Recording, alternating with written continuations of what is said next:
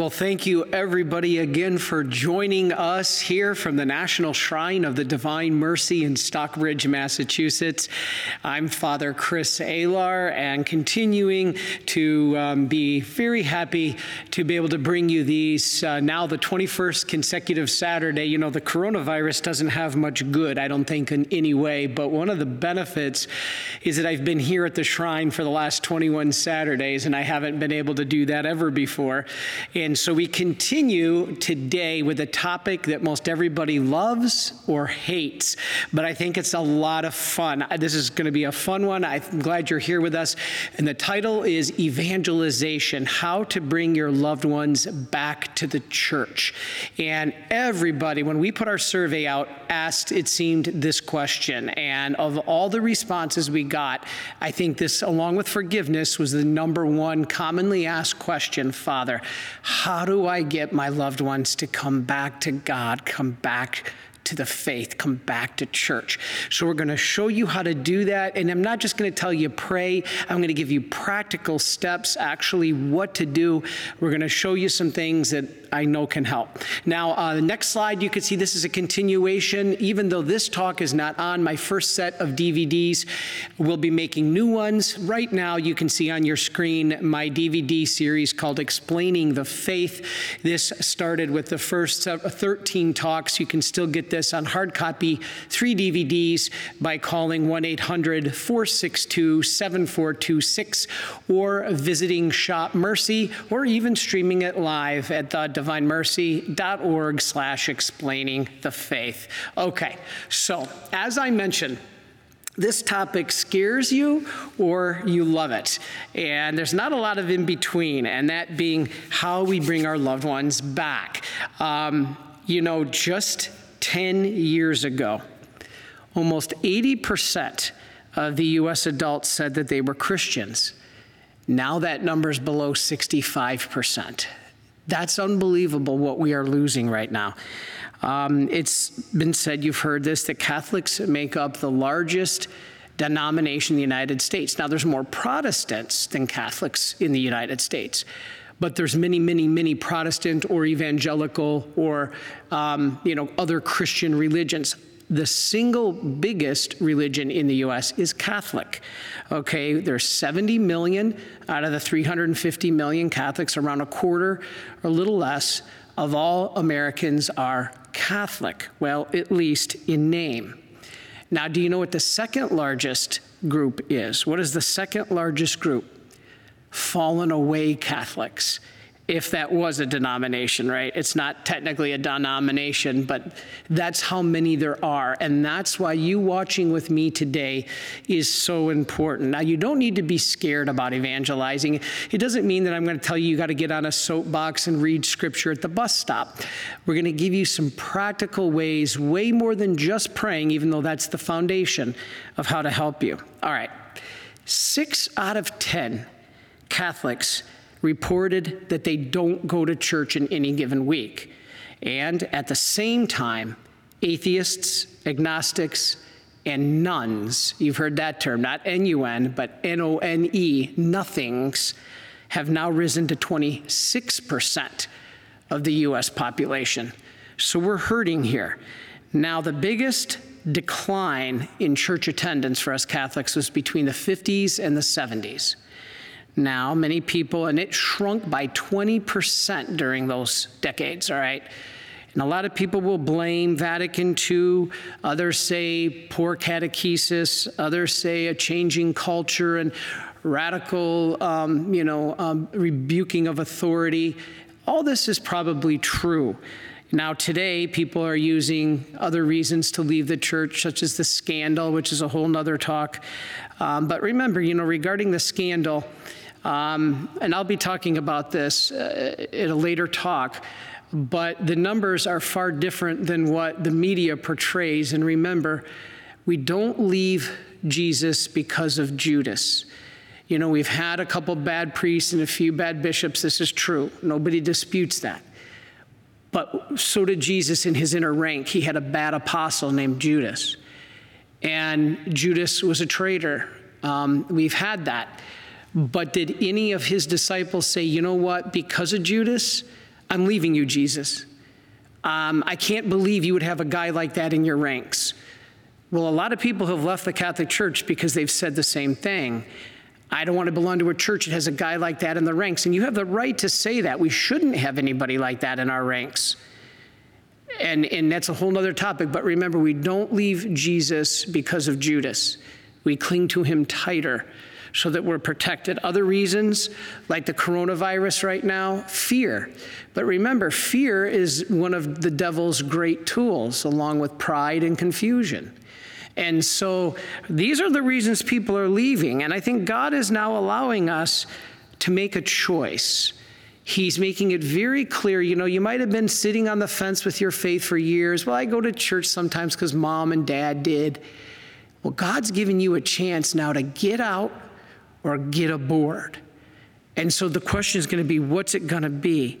Um, you know, past political issues that never were at the forefront are now at the forefront as a voter. You, you have the definition of marriage, the uh, defense of life in the womb. These are all things that people didn't have to confront decades ago. And now they're at the forefront. And another talk we're going to be doing is on voting. And um, what are we as Catholics obligated to do when we go to the voting booth? That's coming up, so stay with us.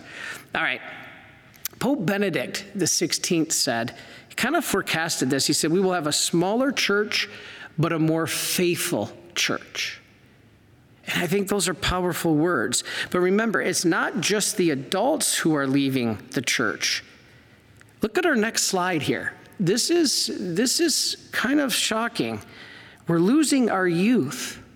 And I think everybody knows this, but to this degree, I think is shocking. A Pew Research study said 50% of young Americans who were raised Catholic are no longer practicing. And it also said that four out of five Catholics who left the church did so before age 23. Holy mackerel. That's where we're bleeding. So it's not just the middle aged, disgruntled person who thinks Vatican II ruined everything. It's the young who doesn't even know about Vatican II that are leaving the church. It's the old, it's the young, and it's all in between. You know, so we have to ask what's going on. Now, many say uh, that they didn't come back or they stayed away from the church because nobody asked them to come back. Isn't that a shame? Nobody asked them to come back. That means we're not evangelizing. And you know, um, I want to show you just a very quick two and a half minute clip. It's only two and a half minutes, but this was done by the uh, uh, bishops in Texas, by one of the dioceses in Texas, and I think it's very powerful. Let's watch this just for two and a half minutes.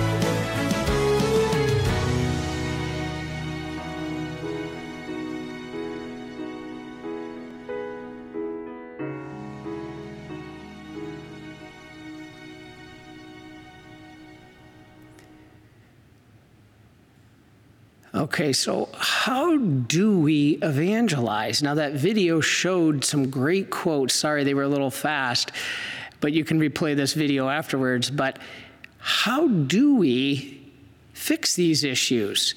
Those were some very powerful quotes. So, how do we do this? How do we bring people to Jesus? How do we bring people back to church? Well, the first thing we have to do is look at what is evangelization. Now, on my next slide, Paul VI gave a great explanation. So let's look at this slide. Paul VI said evangelizing means bringing the good news of Jesus into every human situation and seeking to convert individuals and society, that's the key, by the divine power of the gospel itself. Wow. Okay. So this is what Paul VI, even before John Paul, we heard about the new evangelization. Paul VI was talking about this. Now, our next slide is going to be where I want to start. Catholic parishes. Now, this is part of the problem. Okay, all right. In order to follow God's word, we first have to have a living experience of Jesus.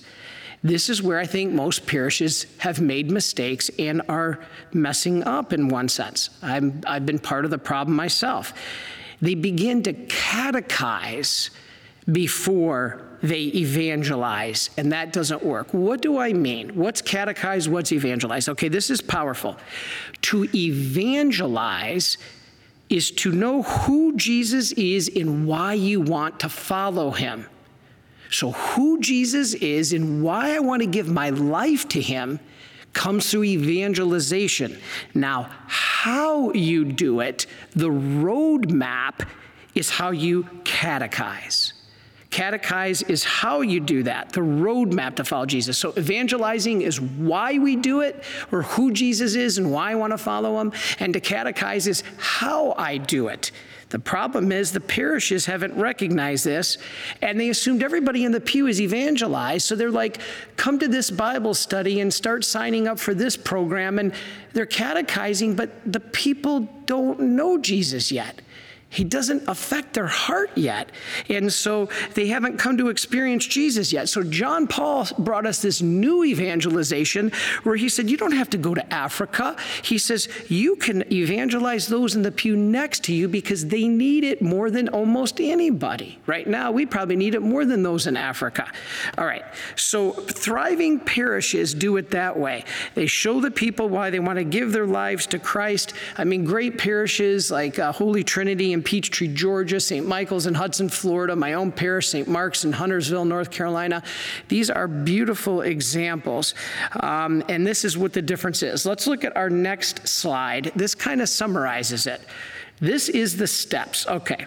Evangelization is basically planting the seed, catechesis is watering the seed, and then sanctifying or making holy then is to watch that plant grow. It's the plant growing.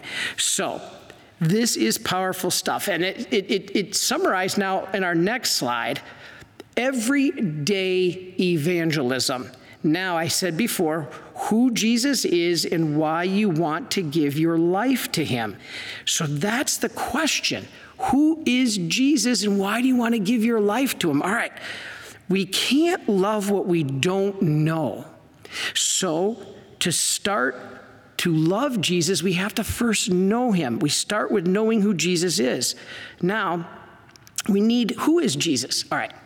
I'm going to summarize an entire four years of seminary for you by explaining who Jesus is in the next three minutes. So stay with me.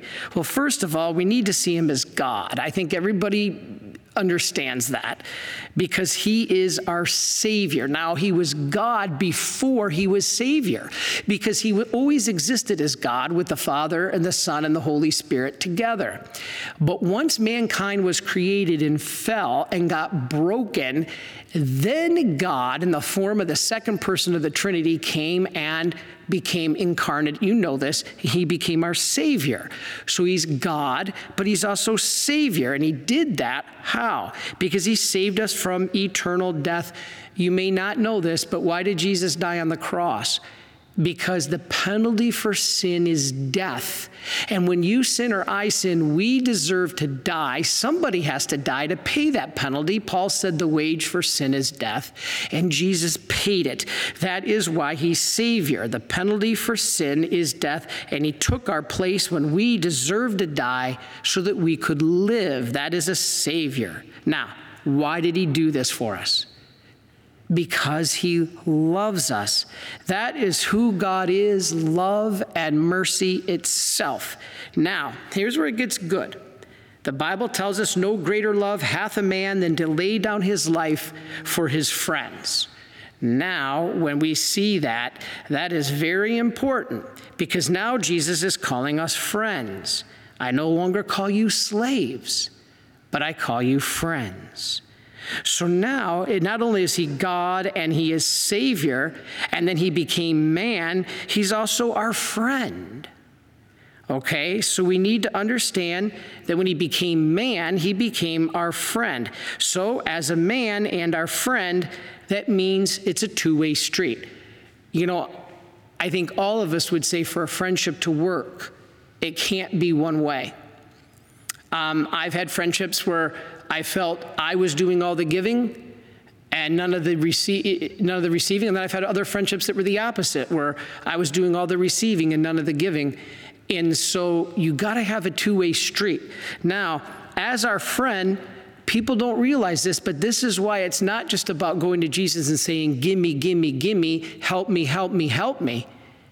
You also have to console him and show mercy to him not just Him to us. This is what in prayer we need to be with Him and the cross during His agony in the garden. People don't even realize this. This is what the consoling the heart of Jesus was all about. You know, He told St. Faustina that her prayers got Him through the agony in the garden. So Jesus is our friend, and as our friend, we have to show Him love and mercy too. That's what consoling the heart of Jesus is. We need to console him, be with him in Eucharistic adoration, saying, I'm with you on the cross, Jesus. Please help me to help you because your pain and agony is really something real. And we can console him. Father Mike Gaitley's book's all about that. This is what salvation history is all about. Is, is, is Christ being our Redeemer and, can, and, and then us accepting that grace. But now what do we do? We marry our best friend. Isn't that great when you meet couples that say, I was blessed enough to marry my best friend? That's powerful stuff. And so, this again, as I just said, is what salvation history is. I did a talk a few weeks ago about the Bible, and you heard me say that the Bible begins with a wedding and ends with a wedding. It's God the groom coming back to get his bride who ran away from him and says, Please come back to me. Trust me. This unfaithful bride, us, is being chased down by the groom, God, who loves his bride, even though she was unfaithful and has forgiven her for her infidelity and has said, Come back. So, our next slide who is Jesus? Well, this is answered, and I think several different ways in our next slide. Who is Jesus? He is God. He is man. He is Savior. He is friend. And He is spouse. Did you ever think that that, all of that was Jesus Christ? Wow. You know, but like any man, God has to woo his bride. God is the groom, he has to woo us, the bride. And most men will tell you this isn't easy. I've met a lot of men who've married their wives and said, "Man, was that that was a challenge." You know, in the catechism, we've talked about this, but in the garden it said man lost his trust in God and let it die. And so this is what sin consisted of, a lack of trust. That's why he gave us Mary, because his little scared, skittish creatures, afraid of God, Mary was one of us, a creature that could bridge that gap now, God wants to woo us back to Him as His bride to love and trust Him. This is what the diary of St. Faustina is all about. This is what the whole Bible is all about love and trust. You know, I have a video from a couple weeks ago about St. Faustina, love and trust. on our YouTube channel there, Divine Mercy, explaining the faith series, that you can see that. Now, here's the point God's new covenant of love comes in the flesh when Jesus Christ comes to us and then we trust him. So, who is Jesus? Well, think about this. He's somebody we should trust. Who's afraid of a little baby? Nobody. Jesus came as a little baby. He didn't even have teeth, he couldn't bite as, as, a, as a little baby. Jesus, you know, he, he had no teeth, he couldn't even bite. Who's afraid of a little baby? Who's afraid of a good man? Jesus was a good man to all he met, healing them, forgiving them, feeding them. Who's afraid of love? Oh, I am, Father. I've been burned. Well, not true love. No greater love hath a man than to lay down his life for another, and Jesus did us. Those loves of ours that burned us weren't those loves that were that authentic that would lay down their life. And so Jesus did. So who's afraid of that kind of love? Nobody. That's true, authentic love. And who's afraid of divine mercy or the divine mercy image? This is where Jesus came to the apostles and didn't punish them, but blessed them. That's who Jesus is. Now, why does God go to all this trouble of chasing us down? Isn't He perfectly happy without us? All right. Faustina said, and I think this is a fascinating quote from the diary. She said, It seems to me as though Jesus could not be happy without me. Did you hear that? Faustina says, It's like Jesus would not be happy without me, nor could I without him. Although I understand that being God, he is totally happy in himself and absolutely no need of any creature, still his goodness compels him to give himself to the creature, us, and with a generosity which is beyond understanding. I do not know how to live without God, but I also feel that God, absolutely self sufficient though he is, cannot be happy without me. I had never heard that. That was St. Faustina. All of this shows that Jesus loves us as our best friend. And as I said, then we marry our best friend. That's the ultimate wedding, right? The bridegroom and the bride will then be faithful to each other forever and live happily ever after, aka heaven, our goal. God's plan for salvation history is to wed himself again to us as, as Israel, like now as the church, and to bring us back to him. The problem is, there's a lot of us. And you might be saying, I want to be one of those, Father. So do I. But the challenge is we got to bring many of our loved ones with us as we can. This is why I told you all about who Jesus was, because this can only happen if we bring as many of our loved ones as we can. This happens because God forgives us as merciful, He will take them back. Our job is to show them that, that God will forgive you. God shows that He is merciful through His own Son. Look at the next slide. It's the image of the divine mercy. So, who is God? God is, starts with God the Father. All of us came from God the Father. We were created from God the Father. But if you could somehow encapsulate the whole mercy of God the Father and wrap it up in a, in a visible form, you have it right there on your screen Jesus Christ. Misericordiae Vultus, that's the name of Francis's encyclical, means face of the Father's mercy. If you could wrap up the mercy of God the Father and show it visibly, you have the Son. This is who God is. And it is Jesus as the face of the Father's mercy. You know, in the Old Testament, they wanted to know who God was and what he looked like. Now, in the New Testament, God shows us what he looks like divine mercy. He says, Whoever has seen me has seen the Father. So, how do we know the Father? Through the Son. And the face of that image on divine mercy is the face of the Father's mercy. Now, how do we know the Son?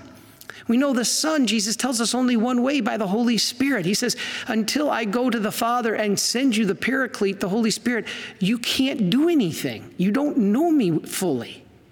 And so we know the Holy Spirit, know Jesus the Son by the Holy Spirit when He's sent to us. That's what confirmation is. When you're confirmed, you're sent the gift of the Holy Spirit. So now you could fully know Jesus, who's fully the way to get back to the Father. Now, how do you know the Holy Spirit? Well, I always say his spouse, Mother Mary. Nobody knows him better than her spouse. So, you know what? If you want to get back to God the Father, which is the goal of heaven, go back the way we came. From the Father, he revealed the Son. The Son revealed to us through the Holy Spirit. The Holy Spirit's revealed to us through Mary. You want to get back to where you came from, God the Father? Go back the same way. Start with Mary. Say, Mary, help lead me. She shows you her spouse, the Holy Spirit, who reveals Jesus, the way, the true, and the light, truth and the life, and he will take you to God the Father, the only mediator, the only one who can do that. This is beautiful. So Jesus is the only way. This is why we evangelize Jesus Christ. Our ultimate destiny hinges on him. This is powerful. All right, so let's, that was evangelization. That is who Jesus is and why you want to follow him. Okay, remember I said a second ago the churches are not evangelizing. Well, I just showed you why we evangelize. I just told you who Jesus is and why you want to follow him. You want to follow him because he is God, he is man, he is Savior, he's your friend, he's your spouse. But then I went on to say, well, catechesis is how you follow him. So now that we understand why we want to follow him, which I just explained, we want to know how we do that. That's our next slide.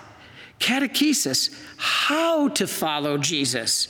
Now, these are all many ways, but it starts with the church and her sacraments the Mass, confession. It starts there. We have to, if we're going to show somebody else how to be holy, we got to be holy ourselves. Next, the Catechism of the Catholic Church, or excuse me, I'm sorry, the Bible study. The Bible is the living Word of God. And so if we go to Mass, we have to know that that's, that's, that's the true Word, living Word. And so we go to the Bible, we study the Bible. Now, the third one is what explains the Bible to us explains God to us. It's the catechism. Oh, Father, I'm not into a man made book. God gave us the church, and the catechism is the way that we all understand it correctly. If we didn't have a catechism, we would all read the Bible differently.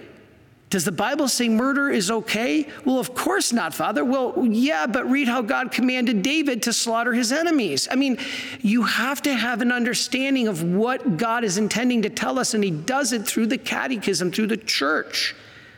All right? What about works of mercy, the spiritual and corporal works of mercy? Give food to the hungry, drink to the thirsty, clothe the naked, visit the prisoners. But also, too, on the spiritual, very important. Counsel the doubtful, you know, console the sorrowful. But what about admonish the sinner? Everybody's favorite. Then finally, the big one pray, fast, and almsgiving. This was the traditional way in the Bible to evangelize. You pray for them if you're not with them directly. You fast for them to offer up sacrifice, and you give alms to them to help them. So these are powerful. All right? Now, this leads me to the heart of the talk. Father, okay, you're giving me all this stuff I already know, but tell me what to do. All right, I've looked far and wide through all of my seminary notes, through all kinds of articles, books, magazines. And I tell you, I want to summarize the best one I have personally found by a guy named Brandon Vogt. So I'm going to uh, give him credit here because I literally want to teach you what he put out there because he spent thousands of hours, he said, interviewing people, talking to people about why you left the church and what would get you to come back. And he summarized it in seven steps to bring, he says, your child back, but really, I think it's anyone, not just children. Let's look at our next slide. The seven steps to bringing them back to the church. I'm going to leave this up in the corner, and I want you to be able to follow with me because this is some great stuff. All right. Brandon Vogt said, and he quoted the French writer Antoine de Saint Exupéry, that said, A goal without a plan is just a wish. If your goal is to bring somebody back to God and the church, it's just a wish. And wishes don't often come true unless you have a plan. What is that plan? All right, he said, We're not here to push you or pull you. We're here or prod you. We're here to stand beside you. Now, let's look at this. I left off that previous slide with prayer, fasting, and almsgiving, and I want to take that to start with this slide. Because the first step is to pray, fast, and sacrifice. Now, here's what Brandon says sacrifice or give alms. Nothing else matters without these three. He says prayer is the bedrock. Now, I've always told people, people say, What's the absolute minimum? Please try to get the absolute minimum of at least 15 minutes of prayer every day. You can do that in the shower, you can do that in the car, you can do that on a break. 15 minutes, absolute minimum. Hopefully, you'll get more. But the saints tell us that's the minimum. The Bible says God loves tireless prayer. Remember the, the persistent widow who wouldn't leave the judge alone? And finally he gave in and says, You know what? I'll give you what you want. It's kind of like that with God. If we keep pounding on his door, knock, knock, knock, he'll answer. All right, even as if it was the same prayer every single day, even if it takes 20 years or more, how much do you desire it? And he says, recruit a, a heavenly ally, you know, like a patron saint.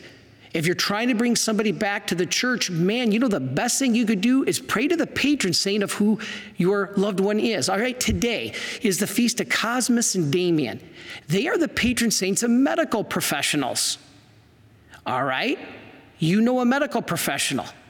Maybe it's a nurse involved in, in, in, in doing some um, unethical medical practices and you want to see her come back to the church, pray to Cosmas and Damian, today's feast, the patron saints of medical professionals. So, Cosmas and Damian, please get in the game here. I'm begging you, I intercede for my loved ones. All right, next, equip yourself. Now, what does that mean, Father? You can't give what you don't have. You have to know your faith. That's why all of you watching this Explaining the Faith series is helping you to learn your faith. You're equipping yourself. So if you've been praying and now you equip yourself with knowledge of your faith, you're on the right track. The key, of course, is the Bible and the Catechism, but hopefully I'm summarizing that for you if you can't read the whole Bible or the whole Catechism. They're pretty daunting. But you can also consult friends of mine. I'm really good friends with Scott Hahn and Steve Ray. These are just a couple examples of great guys that can teach you the faith better than I can. These are great guys.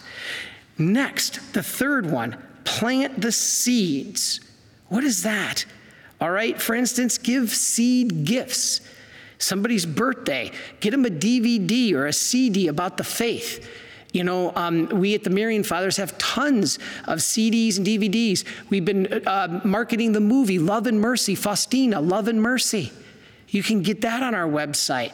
You can get my Explaining the Faith DVD series, books, the Marian Helper magazine that we offer. It's free. Become a Marian Helper. We'll show you how to do that at the end of this video.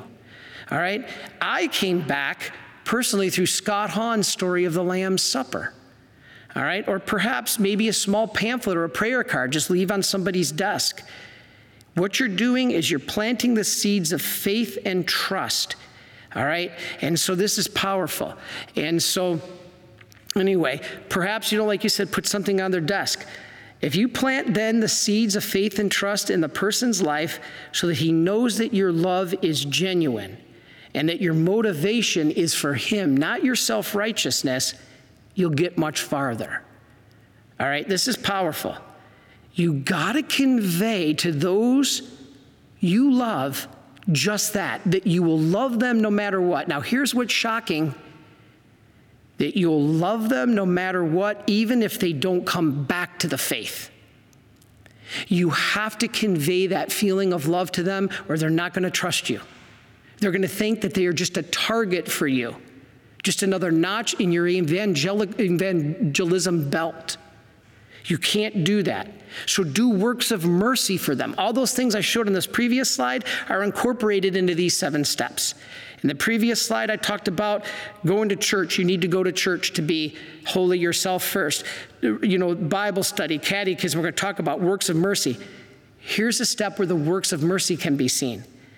Do nice things for them, you'll open the door. Love them, you'll open the door. So, those sl- first things I showed on the slide before this slide are incorporated in these seven steps. Let's look at the fourth of these seven steps open the conversation. All right, at some point, you need to start talking about God and the church, but don't dwell on it. Well, Father, what are you talking about? I have to pound that in. No, it's not going to work. Ask if they would be open to discussing it rather than just starting the discussion. This is what Brandon Vogt says. He says, Ask if they would be open to discussing it rather than just starting it when they're resisting. Say, hey, I want to listen to you, not lecture to you. This is powerful. I want to know your thoughts on the matter. He says, listen. Listen first. If we start just doing the talking, it's like prayer with God. When we go into prayer with God, if we're doing all the talking, we can't hear his voice. We have to do some of the listening. Your goal is to find out why they don't go to church anymore why they left, why they don't practice. Just listen, let them tell you. Sometimes the answers aren't what you think. Then you end the conversation there. You don't push them at that point. The first step is to just have them tell you, then walk away. It sets in. You have times that'll be coming in the future. At this point, walk away. And he says, because if they tell you the reason they left, you can actually go and do research on that. Like if it's the scandal. If they say, I left because of the scandal, you can actually go and do research and find out the real truth, which is enlightening. And maybe there's some things they never knew. Maybe the, you can show actual studies that show things contrary to what they believed. All right? Or even coronavirus. I left because I'm afraid of getting sick. Well, we can show, if you do a little research, that the churches are taking precautions. Powerful. All right, number five, move the dialogue forward. Now, after you've let it sit in a little bit, when the time is right, you come back and you speak with joy and being positive. Clear up any misconceptions, for example, that they had. For instance, if one of their answers was, Hey, I was never spiritually fed as a Catholic, that's why I left it's likely they fully never understood the Eucharist, the true food. You want to be fed? That's the truest way to be fed. And maybe you could put together a few ways. I have a whole talk on the Eucharist. If you don't know what to say about the Eucharist, go to my Explaining the Faith series. I do a whole talk, a video on the Eucharist. Or, you know, um, they weren't exposed to maybe the great saints. Maybe you read up what one of, one of the saints say about our Catholic faith. Gently propose those things to him and encourage him or her to, to look into it. All right, number six, invite and connect. All right, here's the key you invite, you don't force. If we force our adult children to go to Mass with you, it isn't going to work. You have to invite them, even if it's over and over. Pretty soon, they may respond. So you invite them, don't force them. And maybe start with a parish event, maybe not even the Mass. I know this is going to surprise a lot of you. Ultimately, the goal is the Mass, but if you start by forcing them to the Mass, it's not going to work. So you start by inviting them and start with maybe a parish event. All right? So you don't want to fall into this, this trap of making them feel like you're beating them over the head. Maybe you find something that matches their interest. Maybe a parish event is a softball game. I tell you what, that's some of the funnest things I ever had when we Marians would play the Dominicans. And some of my brothers I hadn't talked to or seen in a long, long time, and we played a softball game together. We don't have to be reading scripture, we can just be enjoying the moment. And it's evangelizing because this is a church community. Your goal is to usher them into the life of the parish which will establish these bonds with other people and become faithful. But remember, don't move too fast. Only do this invitation, you know, as they're ready, um, when they're kind of showing an openness to return. Otherwise, we might push them away. All right, next, finally, seven, close the loop. You any salesmen out there? Remember, close the deal? All right, close the loop. Help them to actually now reconcile to the church. Here's what's interesting many say they don't know how to come back, or that they didn't come back because nobody asked them. So you can get involved. Maybe what they need is just a good confession. Again, I have one of those talks on my Explaining the Faith series, all about confession, why you don't need to be afraid. Maybe they're fearful. Watch the confessions explaining this faith series talk, and you'll see that there's nothing to fear. It's not a judgment. Judgment comes at our death. That's when we fear in a holy way. The confessional is not judgment. The confessional is forgiveness. If they're afraid of confession, that's what we want to show them. God is there with open arms. Have them tell them the story of the prodigal son. Did the prodigal son judge his son coming back? Did he say, you know what? Doggone it, you did this and you did that? No, he didn't. He opened his arms and said, Oh my gosh, he's in tears. I, my son is returned. This is what God does to us in the confessional. So if it's the confession that is scaring them, telling them that will help. Maybe it's RCIA Get with a priest. A good priest will help guide you through to help them determine what needs to be done in the next steps. It's not always in your control. That's the first thing we got to remember. This is not about our control. The key, though, never give up. Jimmy V, Jimmy Valvano, never give up. Don't ever, ever give up. Remember the persistent widow. She kept on it. God loves them even more than you do. So he wants them to be saved even more than you do. So you have to turn it over to God. All right, now, of all those things that I just told you, I like to call the big four. Let's look at our next slide. The big four ways. This is the, what I announced in my little promo video last Thursday. Now, if you want to know, if I meet somebody on the street and they say, Father, real quick, I only got 30 seconds, tell me how to bring my loved one back to the church. Everything I said, but if you want to summarize it into the big four, have a mass said for them. The saints tell us that one Mass for somebody while they are alive is worth more than a hundred for them after they're dead. Pray the rosary and the chaplet for them. These are the two most powerful prayers outside the Mass you can make. Father, why? Because the rosary is just like the first part of the Mass, the liturgy of the Word, it's meditation on Scripture. And the chaplet is just like the second part of the Mass, liturgy of the Eucharist, where the priest offers sacrifice. Well, Father, I'm not a priest. Yes, you are. By virtue of your baptism, you are priest, prophet, and a king, and a priest offers sacrifice. And you are exercising your common priesthood, not your ministerial priesthood like myself, but you are a common priest and you can offer sacrifice. In the chaplet, what does it say? Eternal Father, I offer you the body, blood, soul, and divinity of your dearly beloved Son, Jesus Christ. This is what happens at the Mass. This is what the priest does. He offers the Son back to the Father. Eternal Father, I offer you the body, blood, soul, and divinity of your dearly beloved Son back to God the Father. This is what happens in the Mass. You have your mini mass. You're a mini priest when you are praying the chaplet of divine mercy. This is incredible. And so, this is why we want to pray the rosary and the chaplet daily. Next, they have to see your joy. Nobody is going to come back to something that makes us miserable. Nobody wants anything to do with that. We have to show joy. And then finally, offer the penances and the prayers and the, excuse me, the sufferings that they have caused you by being away from the church. Offer that suffering back up for the return to the church. This is how beautiful God is. Only our God could allow something like this. The very pain and suffering that they caused you by leaving the church and God, you can offer that pain and suffering back to God in atonement for their sins so that they will come back to the church through God's grace and your offering. That's incredible.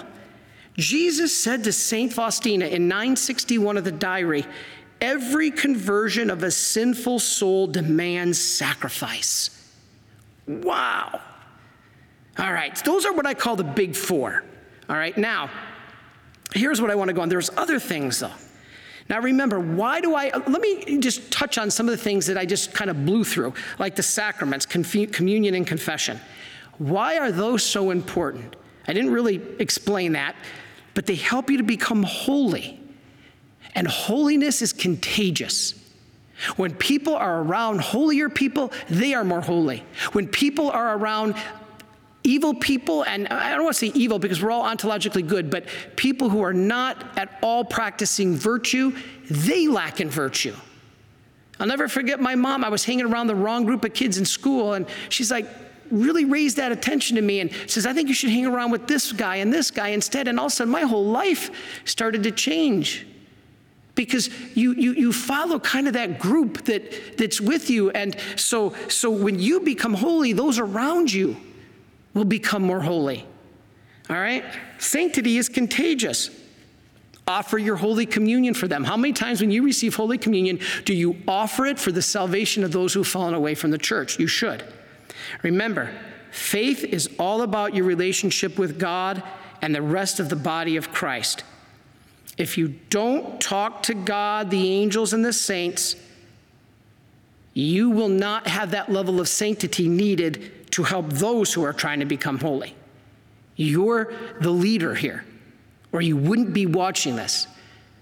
God has you watching this right now for a reason. If God didn't have you in mind to help bring others to Him, I promise you, you would not be watching this right now. And so, this is how you do it you do works of mercy for love of Jesus and of neighbor. And that will change them. It will convict them when they see your heart. You know, a habit of mercy allows powerful graces in the life of you and the ones you love. Next, consecrate yourself. Consecrate yourself to Mary. Tell her to take you to Jesus. Make you into another Jesus. Jesus was formed in Mary's womb. She formed Jesus in the womb consecrate to her and say, Mary, form me into another Jesus so that I can bring people like Christ back home. That's what Jesus did. You saw it in the video. The purpose Jesus came was to bring people to God. That was in the video I just showed from the bishops of Texas. So consecrate yourself. There are special acts of devotion, great ways to do this. And this way, you let go and you let Mary hand you and your and the needs of what you are, your intentions are. Let her handle it, including your loved ones coming back to the faith. Put it all in Mary's hands. When we think we do it all, it ain't to work. But when we put it into Mary's hands and say, Mary, you do it, lead us to Jesus with my loved ones, it'll happen. Then consecrate your loved ones to Mary, Jesus, and Joseph. Make a regular holy hour for them including what I just talked about the rosary and the chaplet. You should obtain, this is what um, Our Lady said about the rosary. There's 15 promises given for those who pray the rosary daily. You shall obtain all you ask of me by recitation of the rosary. Then Jesus told St. Faustina the diary, through the chaplet of divine mercy, this is why I keep going to the rosary and the chaplet. Through the chaplet, you will obtain everything if what you ask is compatible with my will. That's from the diary, 1731. Well, Father, how do I know if this is compatible with His will? I can promise you it is because God wills the salvation of everyone. So if you're asking for someone to come back to God and be saved, I guarantee you it is compatible with His will. And so Jesus is saying, if it's compatible with my will through the chaplet, I will answer this prayer. Now, you may not see it answered in this lifetime. You may not see it, but it will be answered. It may not be to the day your loved one dies. And this is what's so powerful about the chaplet of divine mercy. We can do that. In the diary of St. Faustina, he says sometimes at the moment of death, you don't think anything is, is happening. You don't think, you think all is lost. This is paragraph 1698 of the diary. In paragraph 1698 of the diary, Jesus says, When it looks like all hope is lost, it is not so. By a ray of powerful final grace, I come to the soul and shower it with graces. And at that moment, the soul has the opportunity to accept me. Now, how does that soul going to accept Jesus Christ? If it's been its whole life turning its back on Jesus, it's going to be hard. But at that moment, here come your prayers like a squadron of dive bombers showered over your loved ones that may help them to say yes to Jesus at that moment of their death from the 20 years of prayers you had prayed prior. But don't think, well, they died and I never saw a conversion, all hope is lost. Jesus is saying many conversions happen at the moment of death when you don't see it, but I am behind it. This is incredible. Now, Jesus goes on. Let's look at our next slide. In the diary of St. Faustina, Jesus said, Call upon my mercy on behalf of sinners. I desire their salvation. When you say this prayer with a contrite heart and with faith on behalf of some sinner, I will give him the grace of conversion. Now, what prayer is that? Let's go to our next slide. This prayer. Jesus just said this prayer, if you pray this prayer, I will give them the grace of conversion. Again, it may not be you seeing it in this lifetime, it may not be to the moment of their judgment. But what is this prayer? This is the prayer. O blood and water, which gush forth from the heart of Jesus as a fount of mercy for us, I trust in you. That's why we pray that prayer before every Divine Mercy chaplet. That's the prayer Jesus said to convert souls. At three o'clock, everybody thinks Jesus said, Pray the chaplet. Well, in a way, he did. He said, Meditate on my passion, walk the stations of the cross. But what was the first thing Jesus said to do at the three o'clock hour? Pray for the conversion of sinners. And that is what you are doing. Bring my loved ones, Lord, back to the church. All right. Jesus said, implore the mercy of that for mercy for them and immerse at the three o'clock hour, immerse in my passion. This is the great hour of mercy. In this hour, I refuse nothing of the soul that makes a request of me in virtue of my passion. Diary 1320. He said this, and along with praying for the conversion of sinners, three o'clock, powerful hour to do that. Next, Jesus basically, he didn't say this in the diary, but he said this to one of the mystics. When the mystics once complained to Jesus that, Jesus, I keep talking, I keep talking to this person over and over. They're not listening. I keep telling them about you. I keep talking to them about you. They're not responding. And Jesus said, Stop talking so much to them and start talking more to me. you gotta love that. Stop talking so much to them and start talking more to me. How? I just said it by the rosary, by the chaplet, by the Mass. All right, light a blessed candle before a holy image, right, of God or the saints. As I said, pick an advocate for them. Today, again, medical professional patron saint is Cosmas and Damian. Your daughter's a nurse fallen away, pray to them for her. All right, now I'm to give you three sacramentals I love this. These are powerful sacramentals that we can show you that if you have a chance to get are very powerful. Let's show the first one the green scapular. If you haven't heard about this, this is powerful. I'm going to read you about the green scapular. so sorry if I'm reading too fast. The green scapular was given by the Blessed Virgin Mary through the apparitions of Sister Justin Bisqueyburu a daughter of charity in Paris in the 1840s.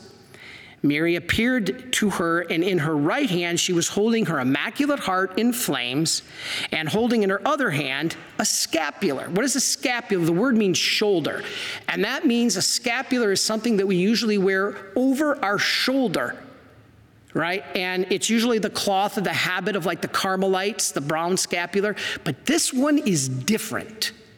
The green scapular, let's listen. An interior voice revealed to Sister Justin that Jesus desired to establish in the world an appreciation and love for his mother by means of devotion to her through her Immaculate Heart.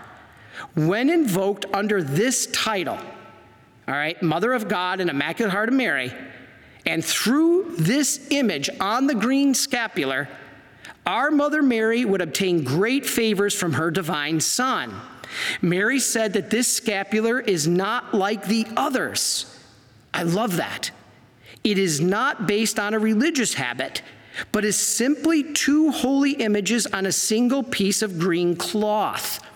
Therefore, no special formula is required to bless it or to enroll someone to wear it. Like when you wear the brown scapular, you have to enroll. You have to have a certain prayer by a priest done for you. This one doesn't need that.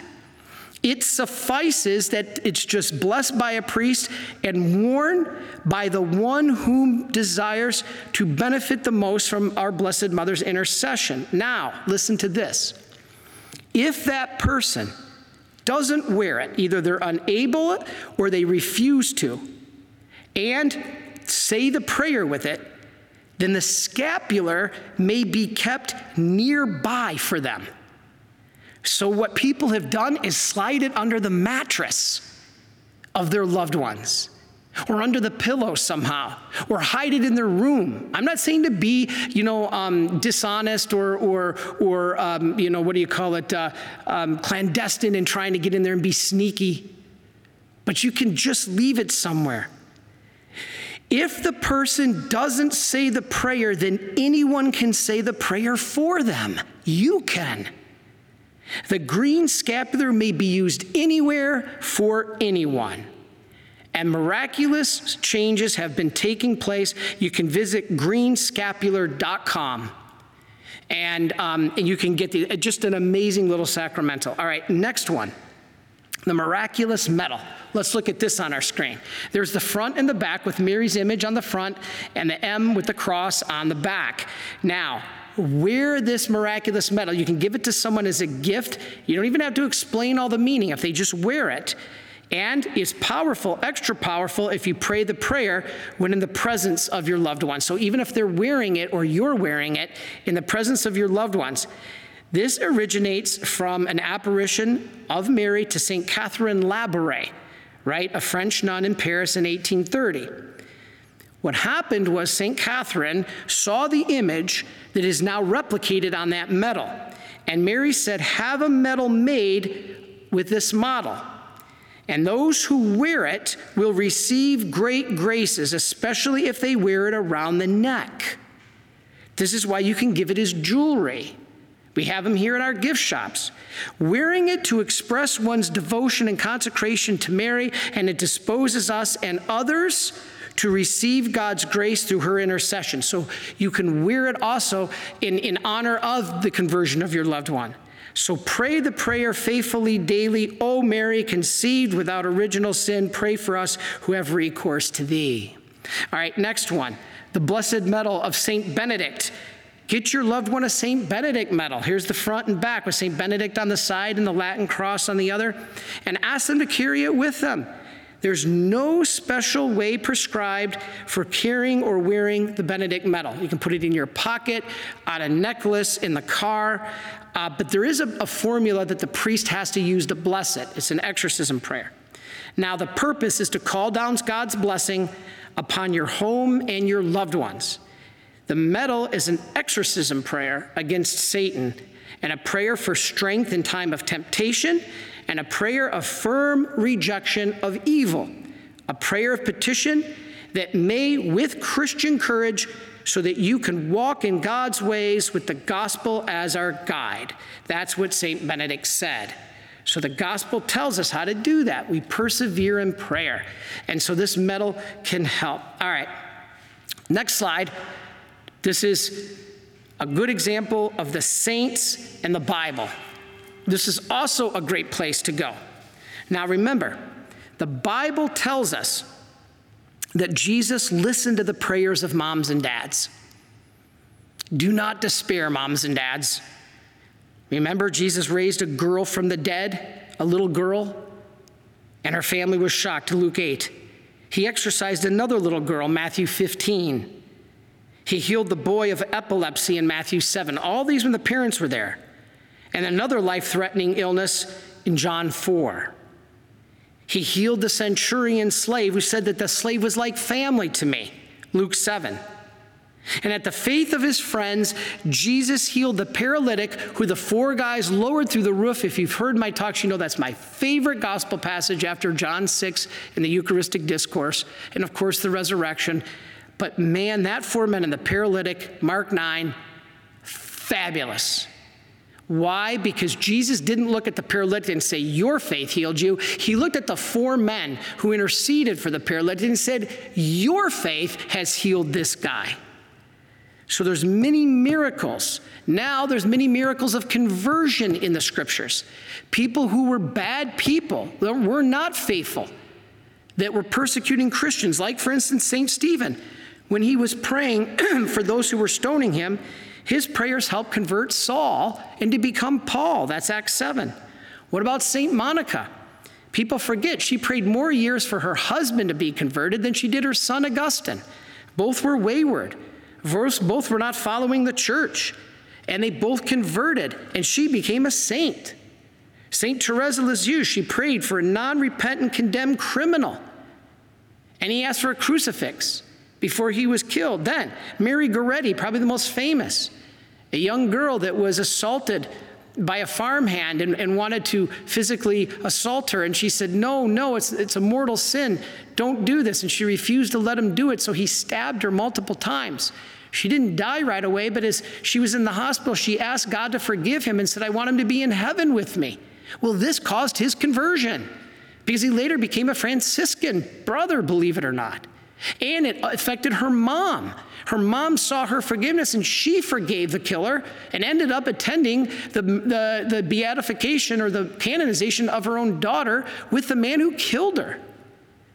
That is how your holiness and prayer can affect the conversion of others. Our Lady of Guadalupe, I'm going to do a whole talk on Our Lady of Guadalupe. She's the evangelizer of the Americas. All right.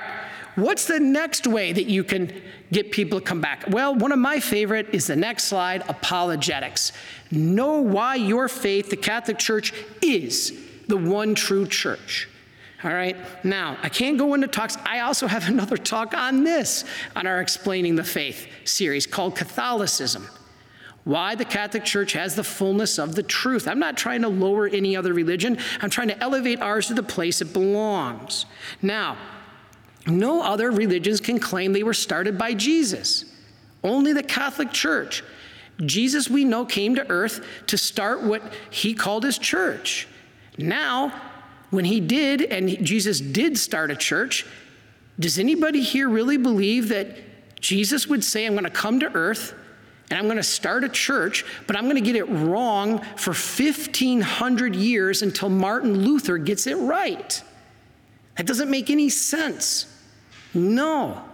Right now, there are over 30,000 other Christian denominations, but there's only one Catholic church that has been around, and there was only the Catholic Church for 1,500 years.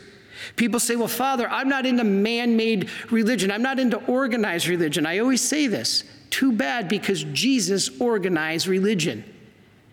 He established the College of Bishops, He gave them the authority to forgive sin. Don't believe me? Matthew 18, 18, Matthew 16, 19, John 20, 23. and they passed that authority on to the next priests. Jesus set up the chair of the papacy and put Peter upon it. He established the hierarchy of the church and established the magisterium to define for us what is right from wrong and to give us the guaranteed grace in the sacraments. The sacraments are what make the Catholic Church different from any other. They're not symbols, they are actual grace. When you receive a sacrament, you are getting actual grace, not symbols. Nobody else, no other church in the world believes that. Us and the Orthodox. And the Orthodox split from Rome. But this is it. Jesus organized religion. And so we need the church to show us that. You know, people say, well, Father, I don't like this because your church worships Mary and worships idols. Really? No, it doesn't. Remember, Fulton Sheen said millions of people hate what they think is the Catholic Church, but very few hate what actually is the Catholic Church. All right, next, next slide. A very powerful way to evangelize is tell your own story. This is incredibly powerful. If you have a story of how you came back to God, tell it. People are motivated by that. I'm surprised how much people want to hear personal witness and testimonies than they do teachings of the church. For me, my one example was the week I was ordained a priest. I went up to northern Canada, way up north, and went to an Indian village where very hardly any, any people are go. They, they didn't have a mass at that reservation for four years. And I went, I did Corpus Christi procession. And as I was processing around the Indian village, there was an angry young Native American or First Nations person. And he tried to block me and get me out of the way, and he's swearing and, and yelling obscenities at the Eucharist in the monstrance as I had a uh, hundred women and Indian women and children behind me. And he went to grab the Eucharist to, to, to throw it down and to desecrate it because he was swearing these horrible, vile words. And as I'm holding on the Eucharist, praying, Lord, you know, I've only been a priest for four days. Am I going to be a martyr? If I am, please give me the grace. Because he came at me. He had a, you know, just uh, looked like a demeanor that he wanted to harm me. And he reached up for the monstrance, which I believe to grab it and to slam it down and to desecrate it. And when he did, it actually, his hand flew off. And he, and, and, and he looked at it and he cried out that it burned his hand. Yet I felt nothing. You see, when you hear that, and all the women and children behind me fell to their knees, they, they didn't know what happened. They just, they believed they had a simple faith. This is powerful stuff. If you have a story that you can share, or like I've smelled roses, Father, when I was at the depths of my despair, the room filled with roses, tell those stories. Those motivate people. All right, next, next slide. If the conversion of people is God's will, why do we need to pray and fast? Prayer and fasting. All right, let's start with prayer. God knows what you need before you ask Him. That is very important. Well, then why ask, Father? Because He awaits your petition with the dignity of your freedom. He gives all of you and me free will, and He wants to hear us freely petition Him. Not just to say, well, God, you know, I'm just a pawn. You know and control everything. You just take care of it. No, you have free will. He wants you to be involved in it. Now, next, sometimes God waits for us to pray before giving us what we pray for because what we most need is prayer itself and with it comes patience and conformity of our will to His. Prayer does all that. So many times God wants us to pray and pray and pray, pray without ceasing. Next, God waits with His answer, sometimes withholding it, in order to make us pray, as I just said, more to become more engaged and united with Him. It is to elicit our love Remember, the Gospels tell us to persevere in prayer. As I said, the women, the, the woman and the judge, she persevered in prayer. Now, what about fasting? All right, I have a whole section on fasting, but because I'm running out of time, I'm going to have to skip this.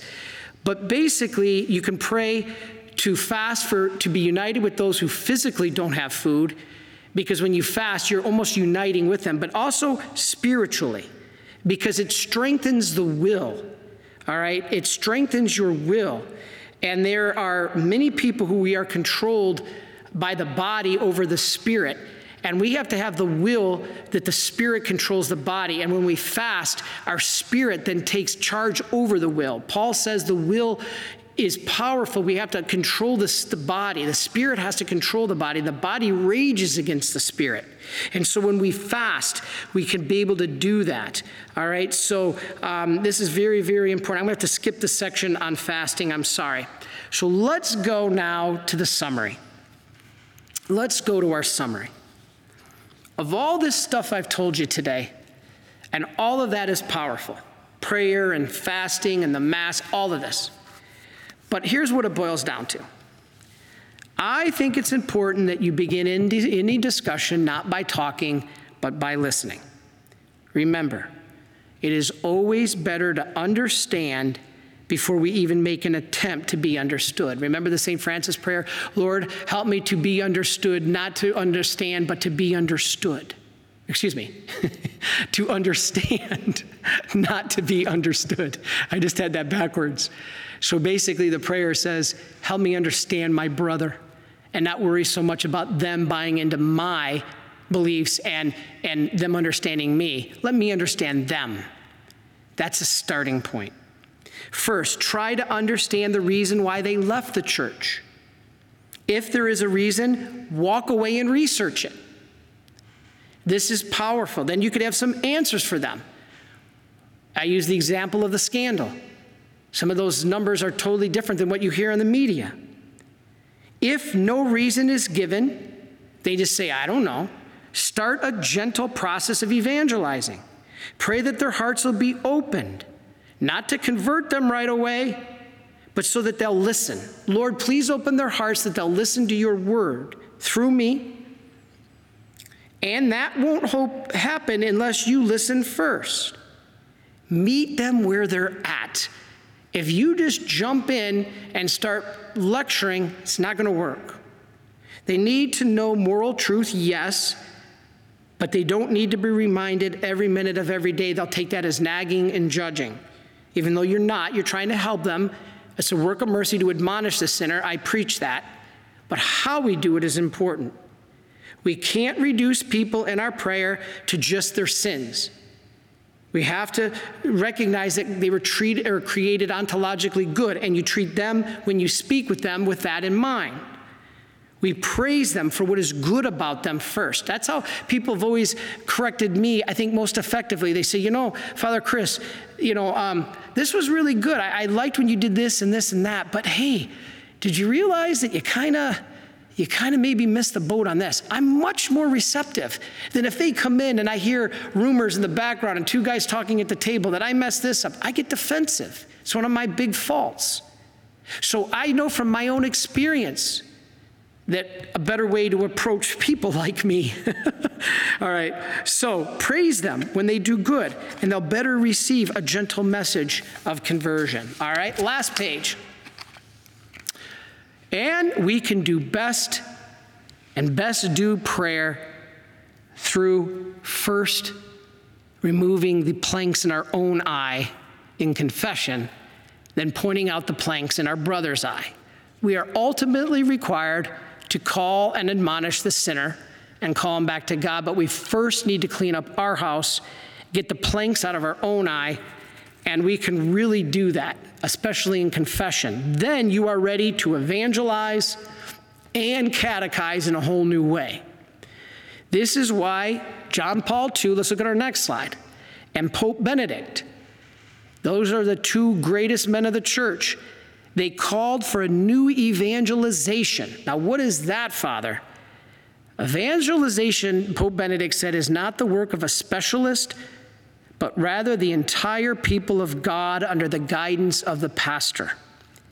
Every member of the faithful and with the church community must feel responsible for proclaiming and witnessing to the gospel, not just overseas, but with the person right next to you in the pew, John Paul said. That's the new evangelization. Now, what's the key to the new evangelization? This might be a little surprising confession. Ah, Father, there you go again. How is sacramental confession a path for the new evangelization? This is where I want to end because the new evangelization, the popes told us, draws its lifeblood from the holiness of the children of the church. And there is a close connection between holiness and confession. Why? Because you're forgiven of the transgressions and the sins you did, but you're also given grace in the confession to do better when you leave the confessional. Whether or not you accept that grace is up to you, but you should. You are sanctified in the confessional. That means made holier. Maybe not completely holy, but holier. Every time you come out of the confessional, you are a tad bit holier, at least, or if you're open to the grace, a lot holier. That holiness then can inspire others to change and come back to Christ in the church through you. Not because of you, but because of God, but He can use you as an instrument.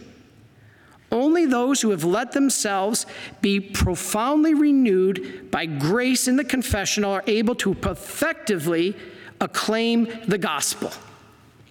If you're not effectively proclaiming the gospel, ask yourself why that might be. You all remember the greatest commandments, right? Jesus said, Love your God with all your heart, mind, soul, and strength, and love your neighbor as yourself. Those are the greatest of the commandments. But do you know there's something Jesus gives us that's called the Great Command?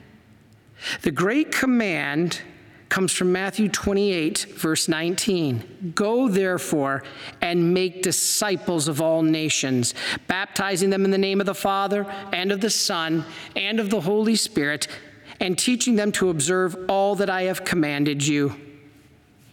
Wow, that's quite a command. Each one of us, by virtue of our baptism, is commanded to evangelize. Now, that doesn't mean I'm telling you, you got to stand on a soapbox and read scripture at the bus stop. That terrifies some people.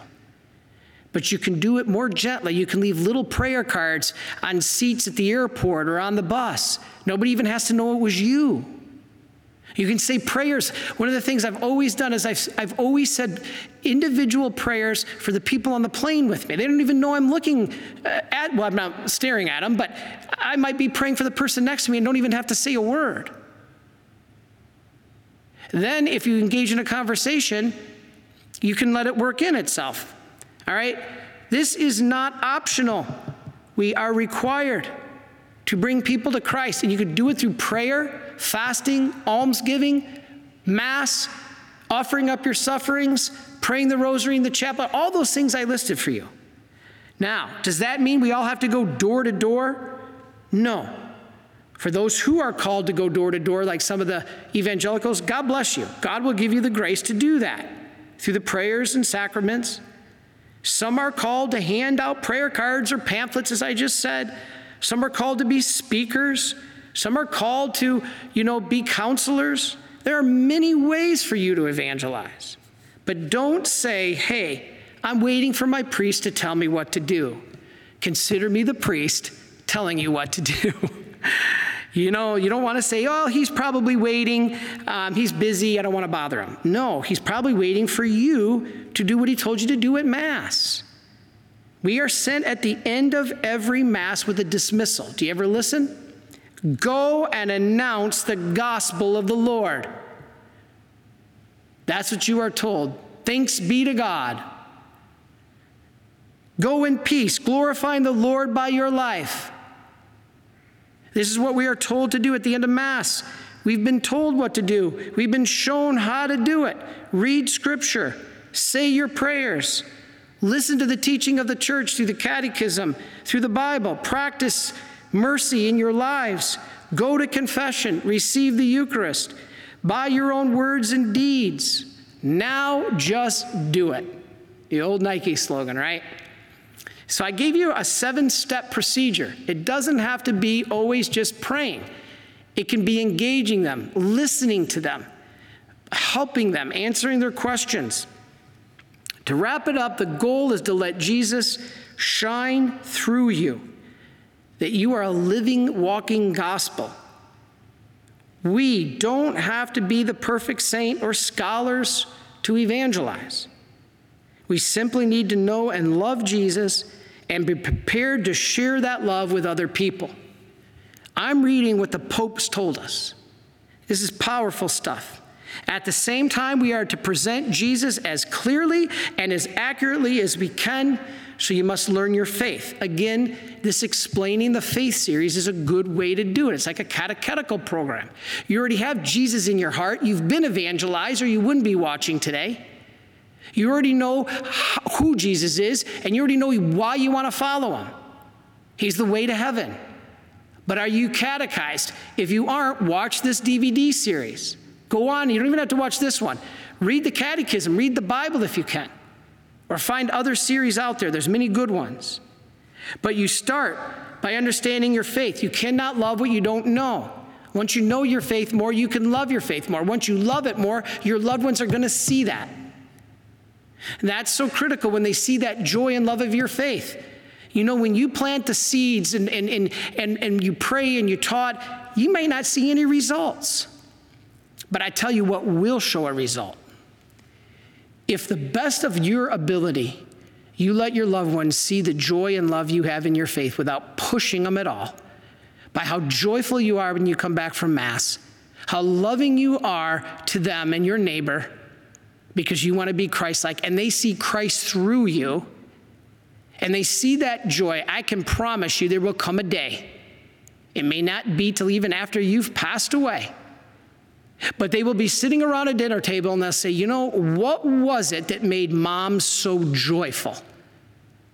What was it that made her so happy? She seemed to just, I'm miserable. You know, maybe it had something to do with that faith of hers. She didn't cram it down my throat. She invited me, but I never listened. You know, I want some of that. I want some of that joy she had. Maybe I'll start going back to my faith. So, you know what? You may not see the effects of your evangelizing for 20 years till after you're dead. St. Faustina said, Padre Pio said, My mission really isn't going to begin to after my death. But it had to do with what they did on this earth. Plant those gentle seeds, and they will come back because of your joy. The lives of the saints are based on this. So we need to know our faith. And then when they see the love you have of your faith, because you can't love what you don't know, know your faith, learn it now, then you can love it even more. Once you love it even more, that joy will show forth, and your loved ones will eventually see it. If not today, not tomorrow, next year, maybe in a decade. All right, last couple slides. I love this one. Jesus said in the diary, 1397, the prayer most pleasing to me is prayer for the conversion of sinners. Know, my daughter, that this prayer is always heard and answered. God bless you all. This is such a beautiful topic. I hope that I've made sense. I hope if you need to, we're going to keep this posted, watch it again, and please subscribe to our YouTube channel. If, if you are on Facebook right now, God bless you. But if you're on YouTube, um, we on our Divine Mercy channel, there's just a simple button. Hit subscribe below this video and subscribe. There's no cost. We're not going to, you know, um, um, um, send you a bill. It's, it's, it's just a way for you to share in our ministry and get these, these, these videos. Father Mike Gaitley, Father Don Calloway, myself. Subscribe to our YouTube video.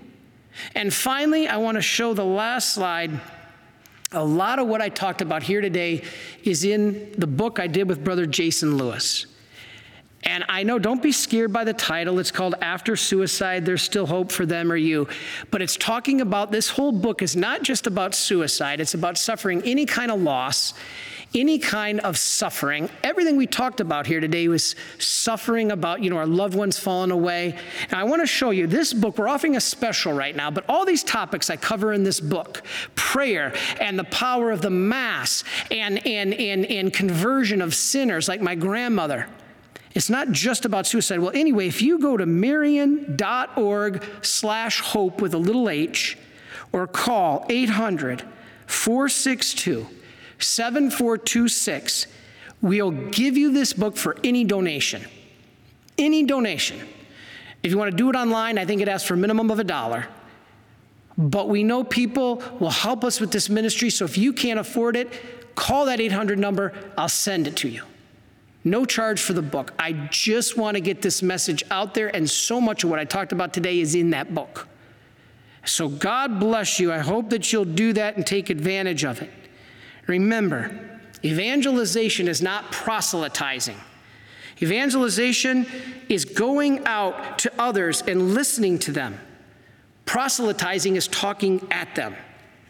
Evangelization is proclaiming Jesus in your love for him and letting them see that, allowing people to encounter Christ. Proselytizing is this proud, convinced that I have all the answers and you're stupid for not being Catholic. And I apologize. You know sometimes I never mean to come across that way, but I love my faith so much. I can't believe that others don't love it. And I have a fault with that. And I have to, I have to do that better. So even I, I, I see that in myself. So I want to evangelize, not proselytize. Evangelization trusts in the Holy Spirit as the true evangelist not ourselves. He's the one who converts. Proselytizing believes it's up to us, and we force our arguments on other people and we force them to come. That's not the answer.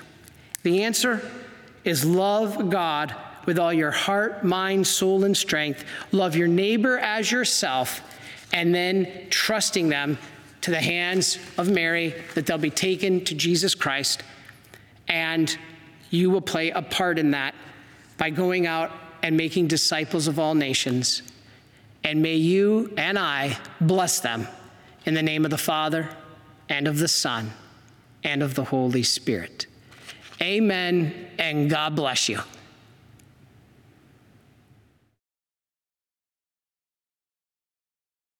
Why be a Marian helper? Because we Marian fathers celebrate a Mass for you and all our members each and every day.